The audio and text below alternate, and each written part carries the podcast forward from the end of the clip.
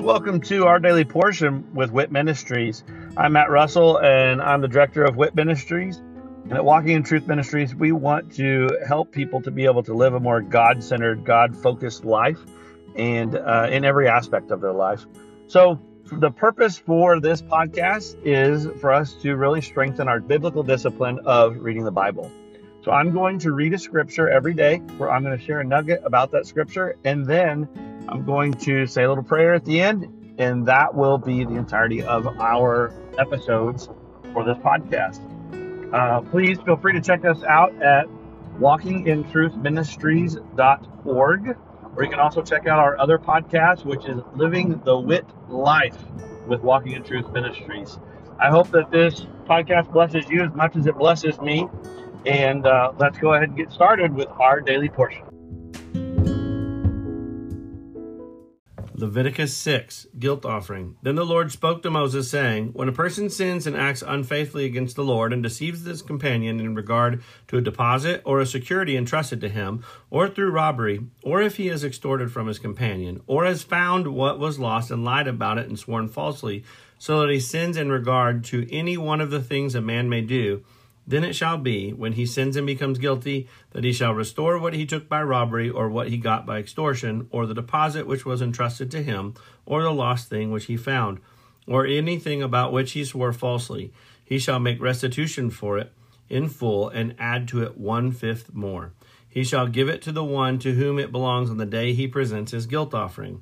Then he shall bring to the priest his guilt offering to the Lord, a ram without defect, from the flock according to your valuation, for a guilt offering. And the priest shall make atonement for him before the Lord, and he will be forgiven for any one of the things which he may have done to incur guilt. The priest's part in the offerings. Then the Lord spoke to Moses, saying, Command Aaron and his sons, saying, This is the law for the burnt offering. The burnt offering itself shall remain on the hearth on the altar all night until the morning, and the fire on the altar is to be kept burning on it. The priest is to put on his linen robe, and he shall put on undergarments next to his flesh. And he shall take up the ashes to which the fire reduces the burnt offering on the altar, and place them beside the altar. Then he shall take off his garments and put on other garments, and carry the ashes outside the camp to a clean place. The fire on the altar shall be kept burning on it. It shall not go out, but the priest shall burn wood on it every morning, and he shall lay out the burnt offering on it and offer up in smoke the fat portions of the peace offerings on it. Fire shall be kept burning continually on the altar. It is not to go out. Now, this is the law of the grain offering. The sons of Aaron shall present it before the Lord in front of the altar. Then one of them shall lift up from it a handful of the fine flour of the grain offering with its oil and all the incense that is on the grain offering. And he shall offer it up in smoke on the altar, a soothing aroma as its memorial offering to the Lord. What is left of it, Aaron and his sons are to eat. It shall be eaten as unleavened cakes in a holy place. They are to eat it in the court of the tent of meeting. It shall not be baked with leaven. I have given it as their share from my offerings by fire. It is most holy, like the sin offering and the guilt offering. Every male among the sons of Aaron may eat it. It is a permanent ordinance throughout your generations, from the offerings by fire to the Lord. Whoever touches them will become consecrated. Then the Lord spoke to Moses, saying, This is the offering which Aaron and his sons are to present to the Lord on the day when he is anointed. The tenth of an ephah of fine flour as a regular grain offering, half of it in the morning and half of it in the evening. It shall be prepared with oil on a griddle. When it is well stirred, you shall bring it. You shall present the grain offering in baked pieces as a soothing aroma to the Lord. The anointed priest who will be in his place among his sons shall offer it. By a permanent ordinance, it shall be entirely offered up in smoke to the Lord. So every grain offering of the priest shall be burned entirely, it shall not be eaten. Then the Lord spoke to Moses, saying, Speak to Aaron and to his sons, saying, This is the law of the sin offering. In the place where the burnt offering is slain, the sin offering shall be slain before the Lord. It is most holy. The priest who offers it for sin shall eat it. It shall be eaten in a holy place, in the court of the tent of meeting. Anyone who touches its flesh will become consecrated, and when any of its blood splashes on a garment in a holy place, you shall wash what was splashed on. Also, the earthenware vessel on which, on, in which it was boiled shall be broken. And if it was boiled in a bronze vessel, then it shall be uh, scoured and rinsed in water. Every male among the priests may eat of it. It is most holy. But no sin offering of which any of the blood is brought into the tent of meeting to make atonement in the holy place shall be eaten. It shall be burned with fire.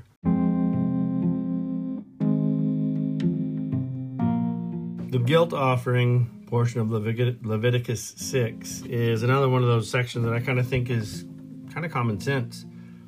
Um, if you have sinned against someone by stealing from them, by uh, extortion or anything else, or if you have found something that someone lost and have kept it and lied about it, it's simple. You must return that which you have taken or stolen or extorted or anything plus 20% more. That seems simple. So, you steal $100 from someone, you need to return $100 plus $20 more. And then that should be it. It should be over. But if you can't, then yes, it would make sense that some kind of a sacrifice or an offering should be made that is equivalent to that value.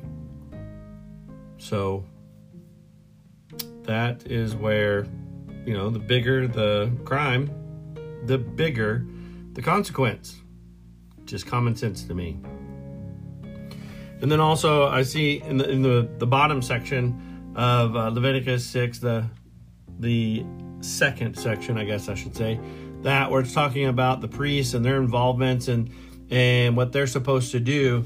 Um, I know that whenever we give anything that's given, uh, not just as a gift to the church, but as a an offering covering a guilt offering or as a a sin offering or anything like that that is brought forward, it is, of course, given to God, but from that, the priests are to take, or they have the opportunity to have a portion of it.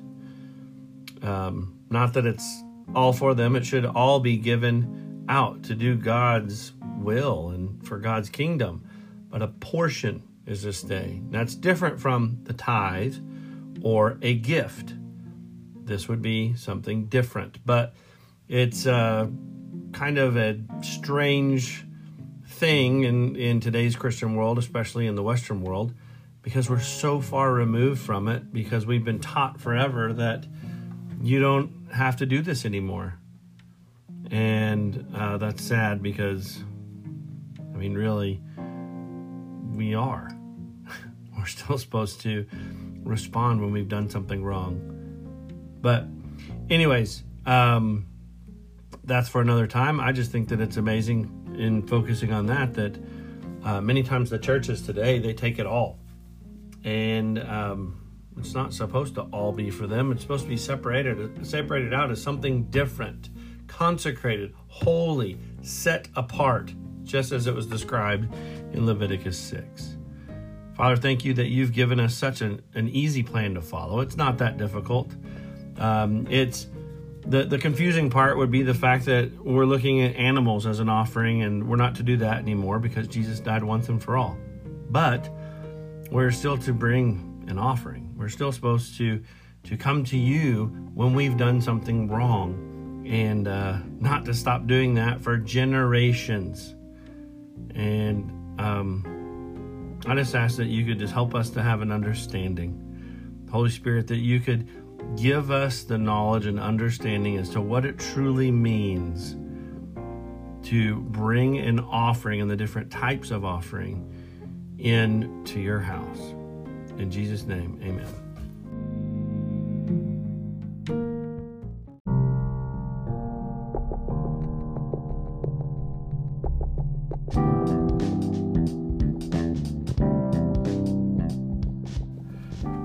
Are you concerned about what the future holds?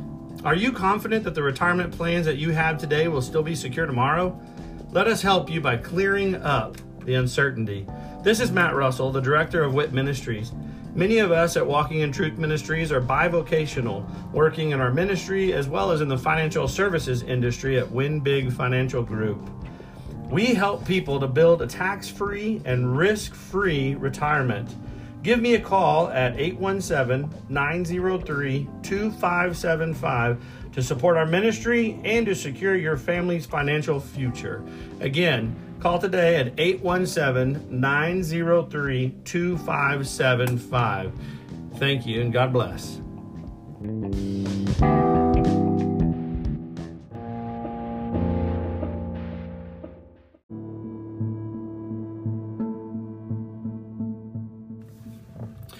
Thank you for joining us today, and I hope that uh, that blesses you either as an individual or uh, with you and your other loved ones.